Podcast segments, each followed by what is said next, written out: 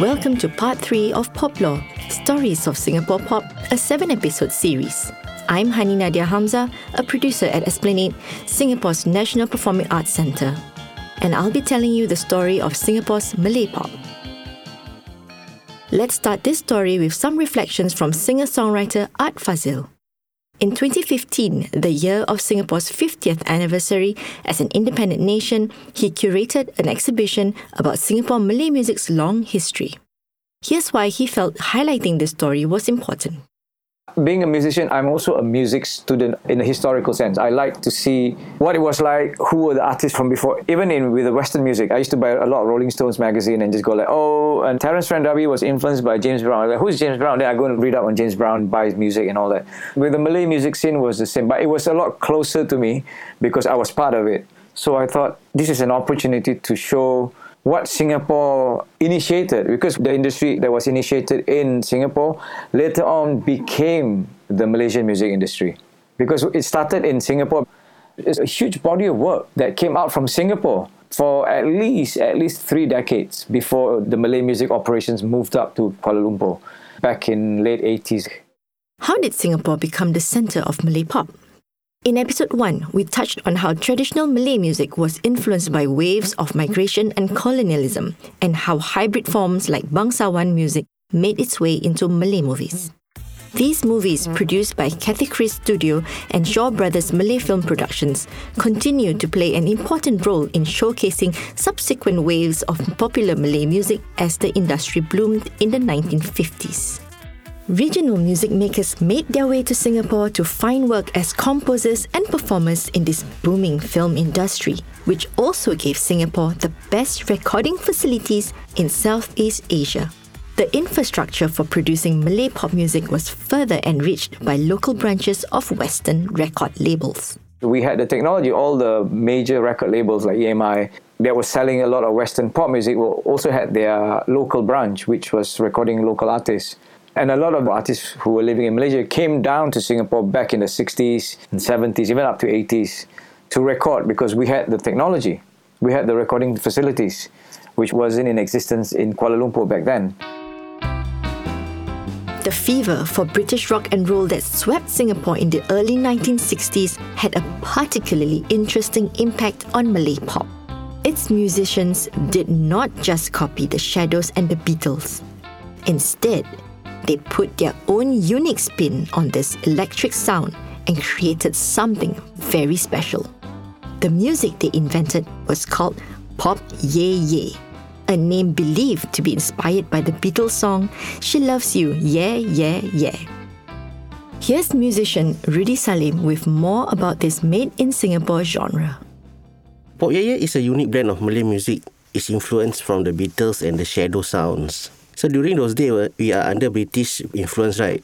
So the local we listen to their music lah. After the Cliff Richard and the Shadows came to Singapore in 1961, the copy group mushroom all over the island lah. Everyone wanted to be like them. Lead guitar, rhythm guitar, bass and a drummer. So the Malay pop band formed all over the island lah. Uniquely as they had the support of movie industry, Shaw and KT Chris. So one of the earlier Malay pop band which made the debut was the Swallows. In 1965, they were tapped by Shaw Brothers for movie Sayang Si Buta and introduced Ahmad Daud and the Swallows with their hit song Si Manis 17 followed by Dendang Pontianak in movie Pusaka Pontianak with their unique modern sound. They use the Fender but they have a special sound they call it echo tape uh, to make the sound like a space guitar sound. Uh. So without this echo tape, uh, the guitar cannot produce the echoing sound the uniqueness about the music Pop Ye Ye, even it's a sad song, it becomes so happy that people dance to the sad song. When you read the lyrics, right, it's a sad song, but people are singing, twisting with the song. Susanna, released by M. Osman in the mid 1960s, is widely acknowledged to be the first Pop Ye Ye song. And it's a great example of Pop Ye Ye's infectious exuberance. Susanna.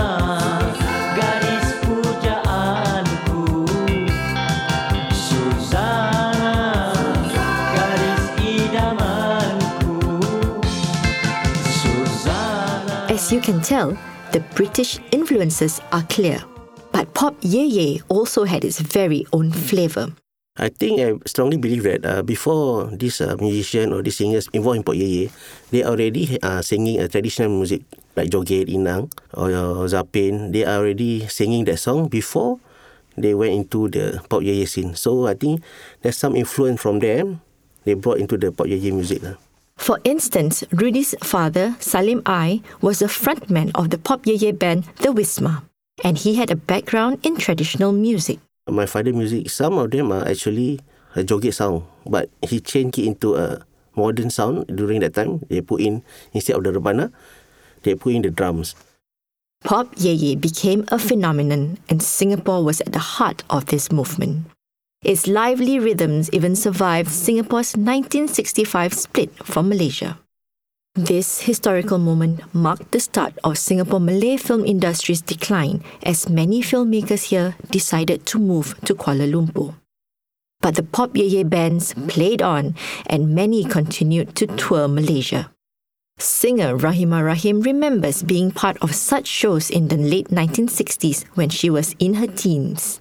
Before the Malay scene, music scene transferred to Malaysia, Singapore was very hot that time with all the pop ye ye singers, like Jeffrey Dean, Sanisah Huri, Rafeah Buang, you know, the Singaporeans, Sharifah Aini.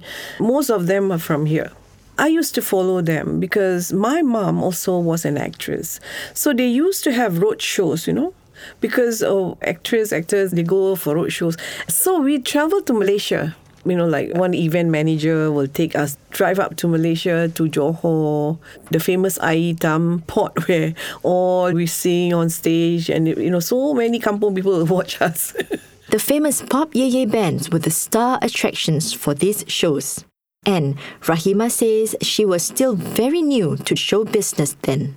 But in fact, she had started acting in Cathay-Keris movies when she was just six years old and began appearing in TV shows when she was eight. As a young teenager, she also joined her father, singer Rahim Hamid, as he performed in Orchard's top nightclubs. I know it's not right because we underage, right? Still studying, but uh, they call, Malay call it curi-curi lah. yeah. So uh, my dad used to say, if you get caught, uh, you just hide under the, the piano or just, you know, keep quiet.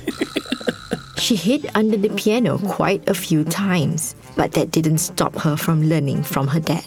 He's my mentor because I love entertainment and I enjoyed his entertainment. He's a very good entertainer, actually. He's full of humor. Uh, he likes to joke around. My father is very bubbly and he's very jovial. Yeah, he taught me how to entertain, how to face the crowd. Most important, what I remembered, he said, uh, "Don't bring a problem to work." And even if you're sick, you don't have to show people because people pay to watch you. And then he said, uh, you have to make people happy. This work ethic served her well as her career took off. In 1974, she won the Kimi Koso Talent Time competition in Japan. Upon returning to Singapore, she began performing at several venues operated by Mandarin Hotel. These were the Neptune Theatre, Mandarin Court, and Casbah. Neptune was a massive restaurant theatre at Collyer Quay, where performers could glimpse the sea from the stage. The other two spots were in Mandarin Hotel itself, which was located in the heart of Orchard Road the whole Orchard Road from Cockpit right up to end of Tanglin, you know, the main court, that is the famous Singapore nightlife. Neptune is more of showtime. There's always a theme. The theme will go on for one month. So, like for instance, this month is going to be Japanese theme the setting, the dressing, the songs. We have to sing Japanese also because of the theme. It was very beautiful those days, you know. It was very exclusive. And uh, after that, I have to rush because it was only one hour there. So I have to rush to Mandarin Court. Mandarin Court, it was a Chinese restaurant. So I was one of the singers there and I sang in English as time goes by, I have to learn Mandarin song. So that's where I started singing Mandarin song. And You know, the Taiwanese singers, they taught me. I teach them English, they teach me Chinese. So I work every day without any off day. So I worked for three years there. And then when Casbah opened, and it was an elite, very, very exclusive club where only members can come in. So we see a lot of royalties, a lot of VIPs. That's where we entertain. And Mandarin was the first place where I started alongside with Anita Sarawak. Rahimah already knew Anita, whose parents were also in the Malay film industry. But as colleagues, she looked at Anita in a whole new light. I feel like I'm very small, you know, like because I'm new, right? I was 18 and she's already there, you know, singing and she's very very sizzling lady. But as a person, she's very um she's very quiet. She don't speak much. She only talk when necessary like that. But we are friends, yeah. We are good friends. And I, I also watch her perform. I learn also a lot from her when she's on stage, she's an entertainer. She's a real entertainer. Because singing is like this singing, everybody can sing. How they sing is their own way, their own creation. That's why you have to be yourself. I just be myself. What did it mean to be Rahimah Rahim? Well, she was disciplined, often working till 3 a.m. every day. She was also very adaptable. Even though she had first fallen in love with music through the jazz standards her father performed, Rahimah was quick to master new genres as they became popular. I follow what the market like because when you sing in the club, we have to follow what the people like. So it's always the current music, the current music. I love challenge. That's why um actually I'm a master of none, you know. But I love to learn something new, and uh, and someone give me that, I'll take that challenge. Besides doing live shows, the 1970s also saw the release of Rahimah's first record. Those years, the songs are from Japanese songs uh, turned into Malay songs, covered songs, Chinese songs, uh, Japanese, German songs, whatever songs they have, English, you know. In the 70s, very popular, right?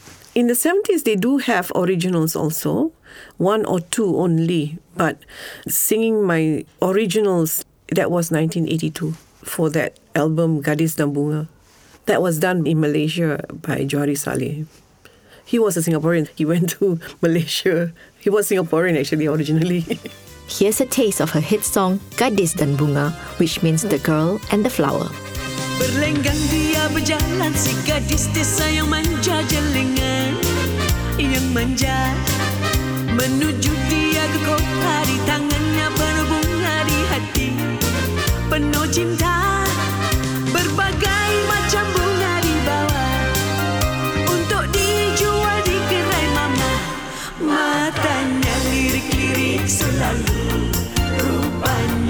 manis-manis ayu. Matanya lirik-lirik selalu.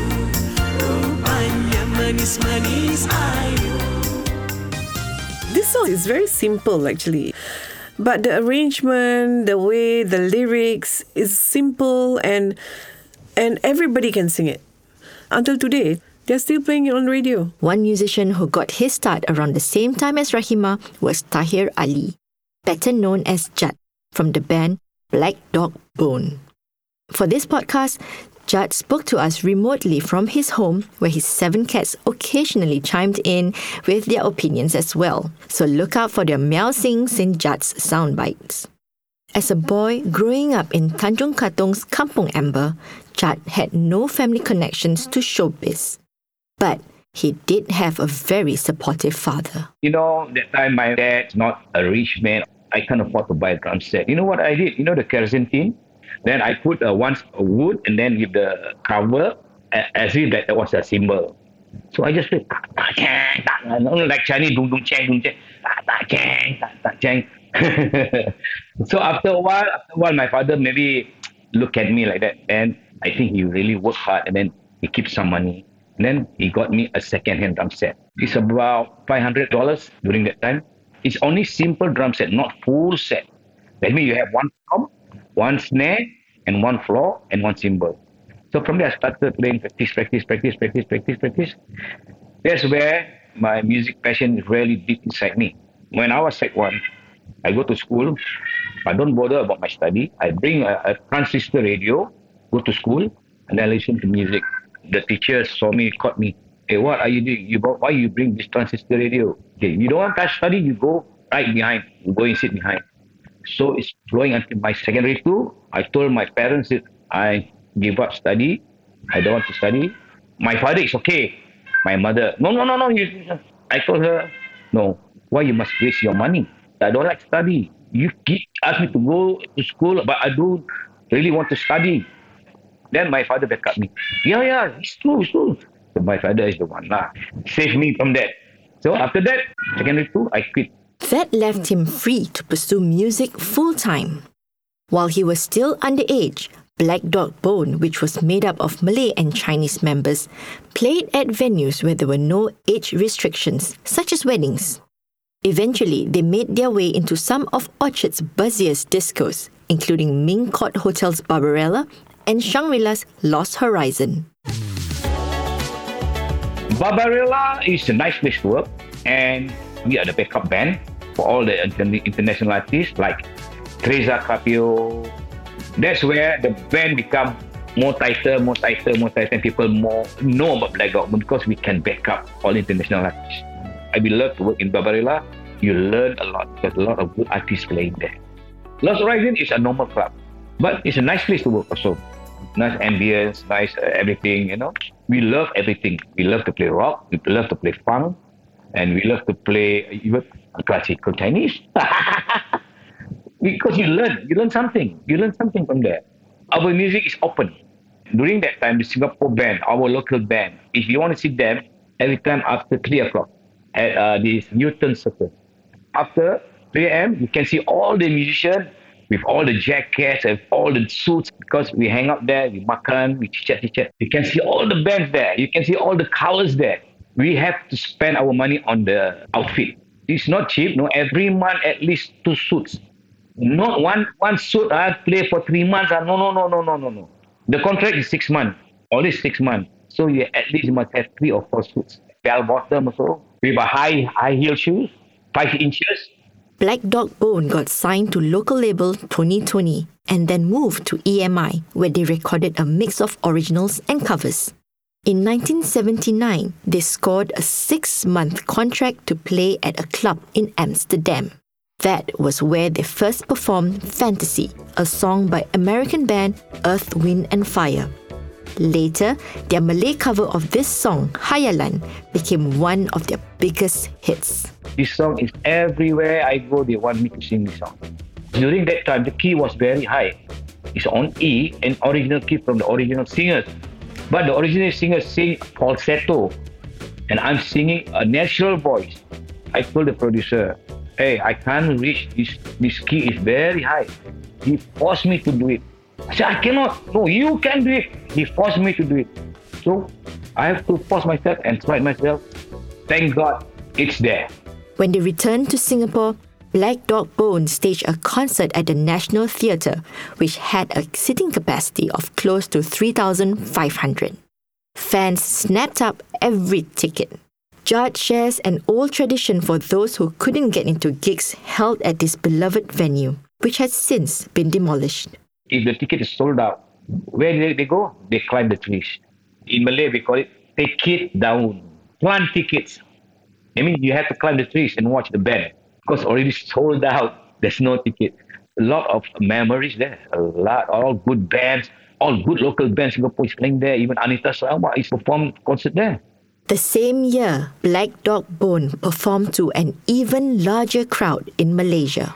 At National Stadium, Kuala Lumpur. You know how the capacity? 60,000. Serious 60,000. And we are shivering we scared to play 60,000 crowd. Just imagine. But once we start the music and the crowd was jumping, oh, you know, the fans jumping, all gone. Enjoy. We give our energy, we give them, they're happy. Because we really put our passion in music. Make sure you play right, everything is right. That is what they call passion in music. That's why people, uh, other musicians, like inspired by us. Because we really work hard for the music. We don't say, eh cari makan. No, no, no. There's no attitude of cari makan. When it comes to music, we, we are serious in music. Around the time of these homecoming concerts for Black Dog Bone, things were starting to change in Singapore's Malay pop scene. The Malay operation shifted with the change of currency. You know, at one time Singapore and Malaysian ringgit was at same value, and then I think somewhere in the 80s it just changed.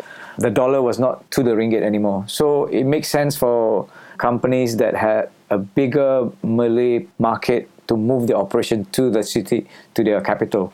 So that's when they all moved the Malay operations to Kuala Lumpur. It's a gain for the Malaysians and it was a loss for the Singapore based artists. So that led to a brain drain because a lot of the producers, songwriters who were involved in the Malay music industry moved to KL. The trending sound of Malay pop also shifted. The sunny riffs of pop ye ye gave way to hard rock and heavy metal. The representative Malay rock band of the era, Sweet Charity, was influenced by Black Sabbath and Led Zeppelin. Growing up in the 1970s and 1980s, Art was aware of these sounds, even though he was writing songs that leaned more towards pop and folk. And, as it turned out, his start in the business would come about through Sweet Charity frontman Ramli Sarip. I had an uncle who was a musician back then in the 70s. There was all these vinyl records were like lying around. It was like Deep Purple, Jimi Hendrix, all stuff like that, you know. And you know, you could smell the vinyl and go like, "Wow, this is really cool." And then eventually, I started learning the guitar because my other friends were also learning it. Obviously, rock was very big in the 70s and eventually 80s as well. It was the time of ACDC, Kiss, all the guitar bands. So you end up learning the guitar more properly because you know rock music is very much based on guitars.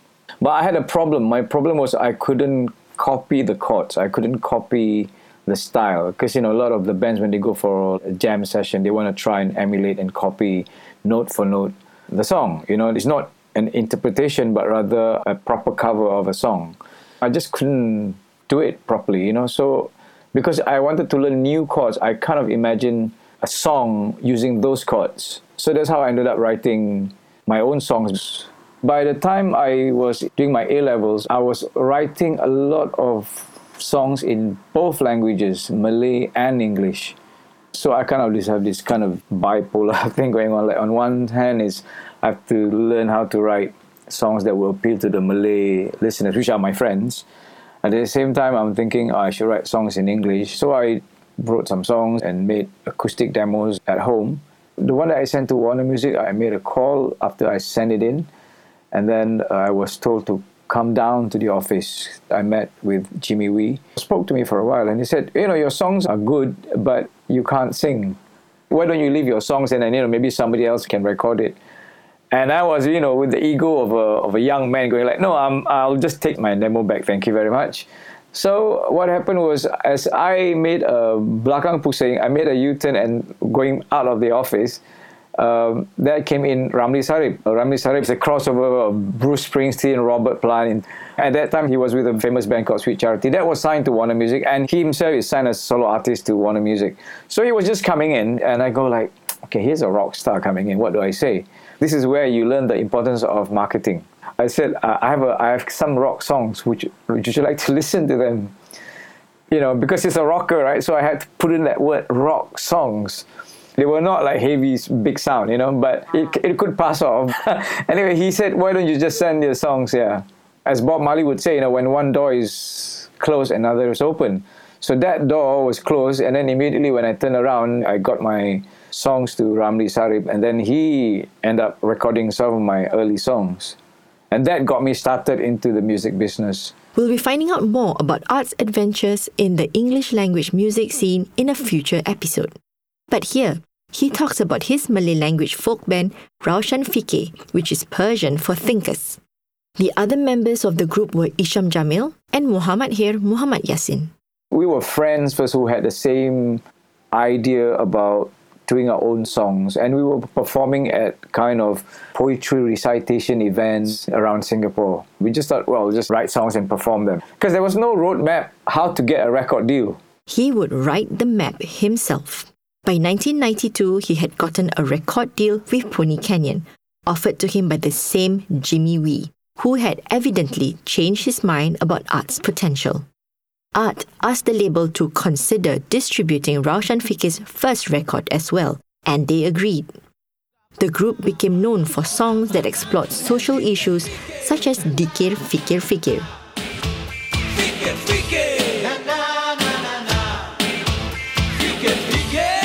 The song is about identity. Your identity as a modern person, where you are in between the modern world, which is a lot of it is derived from the Western civilization. And then you also have your cultural stuff, which is from your roots, from your history, from your culture.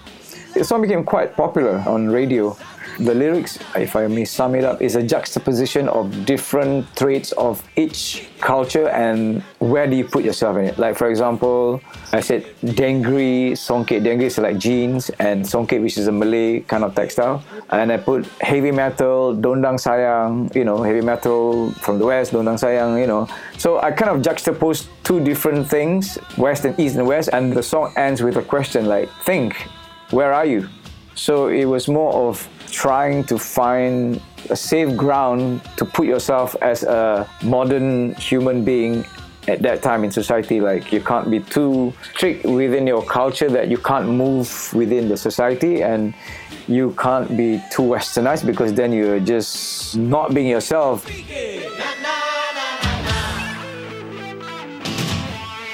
Raushan Fikir was part of the Nusantara movement in the 1990s. The, the Nusantara music movement started in 89 90 up in Malaysia. It was actually just a codification of sound. So it was more like putting a, a label to it. The sound has always been around. This came about with world music that was happening there with Paul Simon and a lot of the, the stuff that's, that comes under the, the category of world music that I think some of the movers and shakers up in KL decided that yeah we need to just put a brand to it so that you can sell it as a style the music essentially is syncretic. It's a mix of Western pop and using also ethnic instruments. And this has been done even in the 60s with people like Ismail Harun, who was signed to EMI Records. But it was just never labeled as such. But in the 90s, it was M. Nasir, Zainal Abidin, Ramli Sarip came into it later on, and then obviously my band Raushan Fikir, which is actually is, is basically pop rock music fused in with ethnic elements or sound from the region, the Nusantara is from the Malay archipelago region. So we use sound samplings, live instruments to convey that idea of, of that kind of music. Another dominant trend in 1990s Singapore was Dikir Barat. This form of Malay choral singing is believed to have originated from Malay villages in southern Thailand and then spread to Kelantan in Malaysia.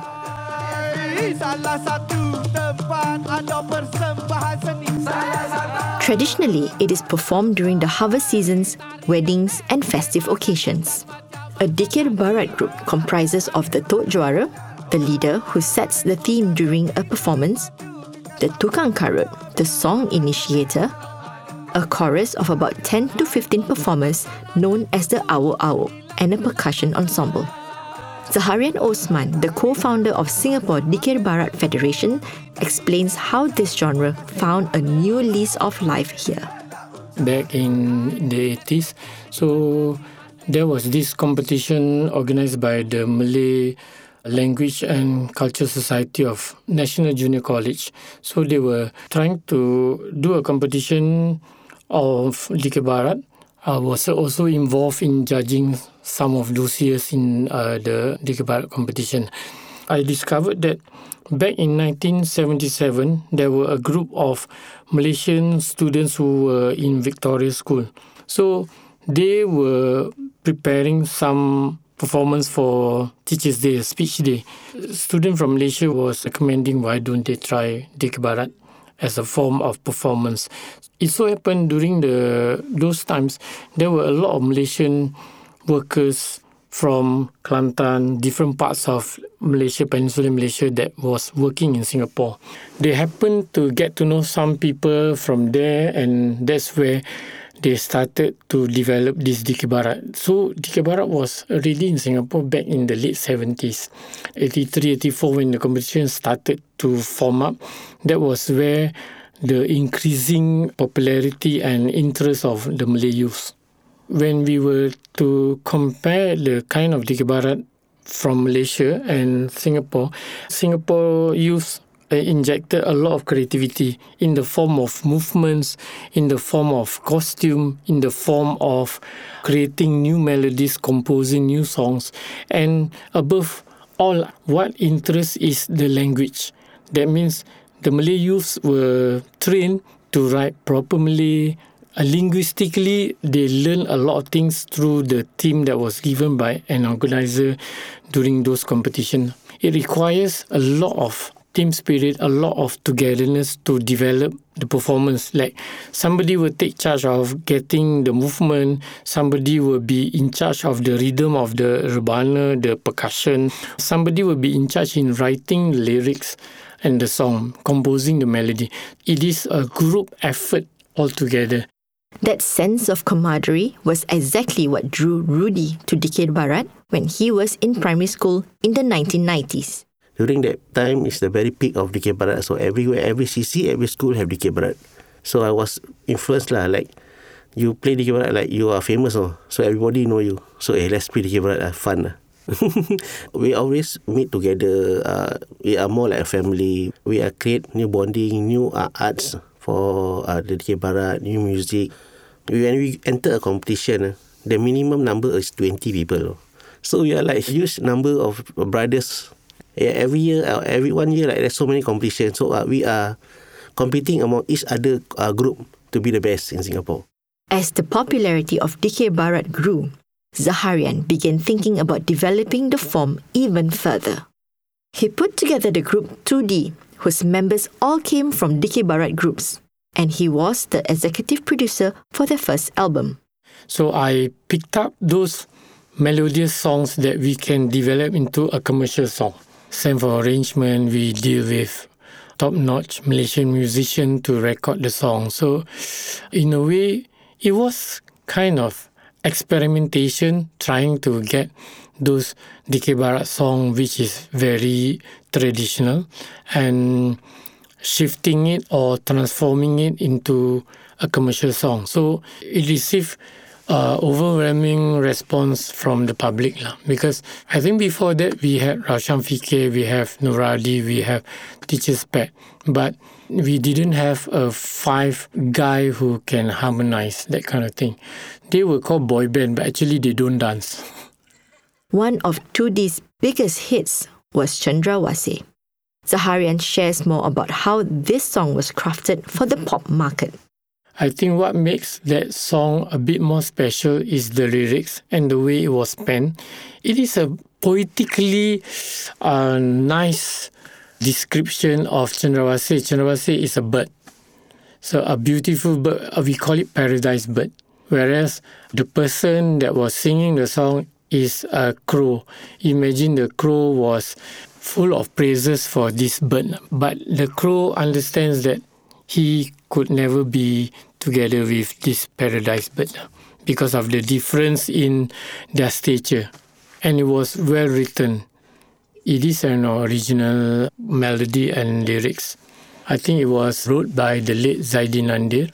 What makes this song special is, besides the melody, it is a mixture of acoustic feel with tabla. We had this fusion of Indian instrumentation plus the seruling, which is the bamboo flute.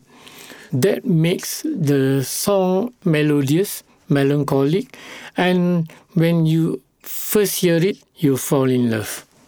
That's the whole idea. We didn't want to create a commercial song that departs from the roots of Malay music and even our ethnic music. So it was a fusion of Malay and our multi ethnicity of our cultures. Eh? So I thought it would be nice to have that mix. Huh? For Rudy, Dikir Barat was his gateway into exploring more traditional Malay music.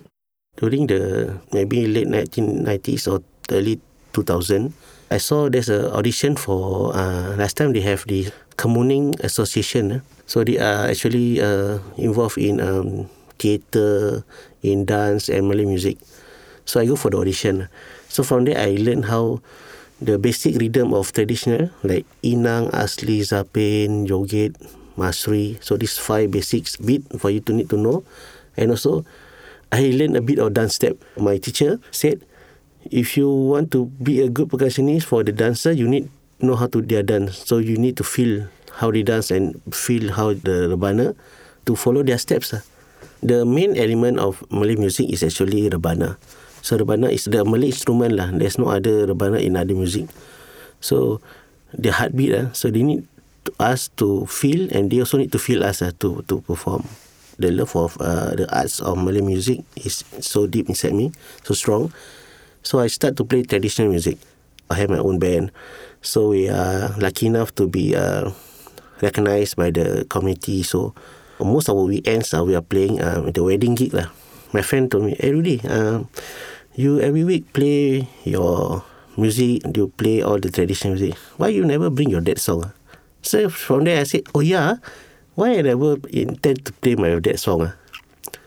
So from there I said, okay, uh, let's try. Uh. Then I start to listen back all his song. Uh. So I say, eh, there's some song that I can actually bring to the wedding uh, because some of it can rearrange to become a traditional song. Bukannya aku tidak tahu segala yang telah berlaku From then on, he started looking for more opportunities to perform his dad's pop Ye Ye songs. And in 2015, he was invited to do so at Esplanade. But he ran into a big problem as he tried to find more of his father's old repertoire. Okay, now where should I can I get my father's song? Because I don't have any records of his song, no. Because my father don't even have his own song. He never keep. Then I know that my auntie keep, but sadly she passed on. So I asked my cousin, hey, you know where auntie keep not? No, no, ah, we don't know where she keep. Ah. During that time also YouTube, there's limited. There's not many people put on in YouTube. So my friend said, hey, I got someone who sell uh, records in Malaysia, no. So why don't you ask him? Ah? Finally, I get uh, this person. Uh, she got a few of my father EP lah. So I said, he want to send me the EP. I said, hey, if you send me the EP, I don't have the EP player, no. I don't have the black record player. How to listen? They said, okay, uh, can you help me put in the thumb drive lah? Then I go Malacca, no, just to buy that thumb drive.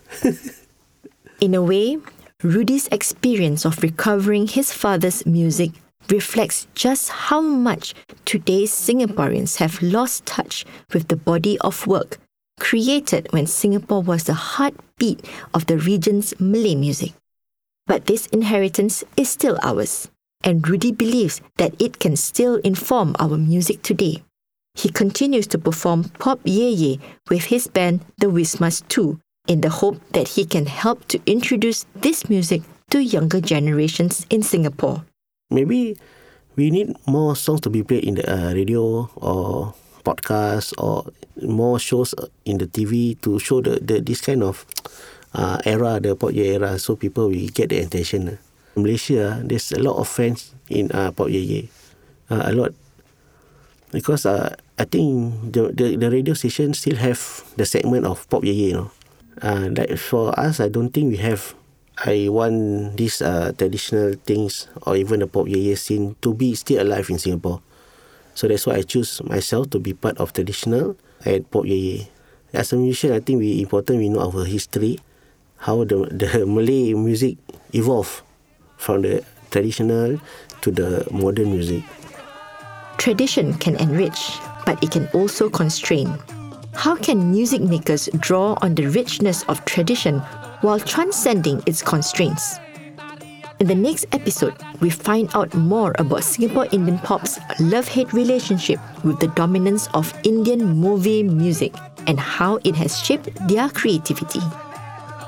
Poplore Stories of Singapore Pop is produced by Esplanade Theatres on the Bay, Singapore's National Performing Arts Centre, in celebration of its 20th anniversary. Look out for more episodes on Spotify and Apple Podcasts. To listen to more of the songs mentioned in this podcast, check out our music playlist on esplanade.com slash offstage.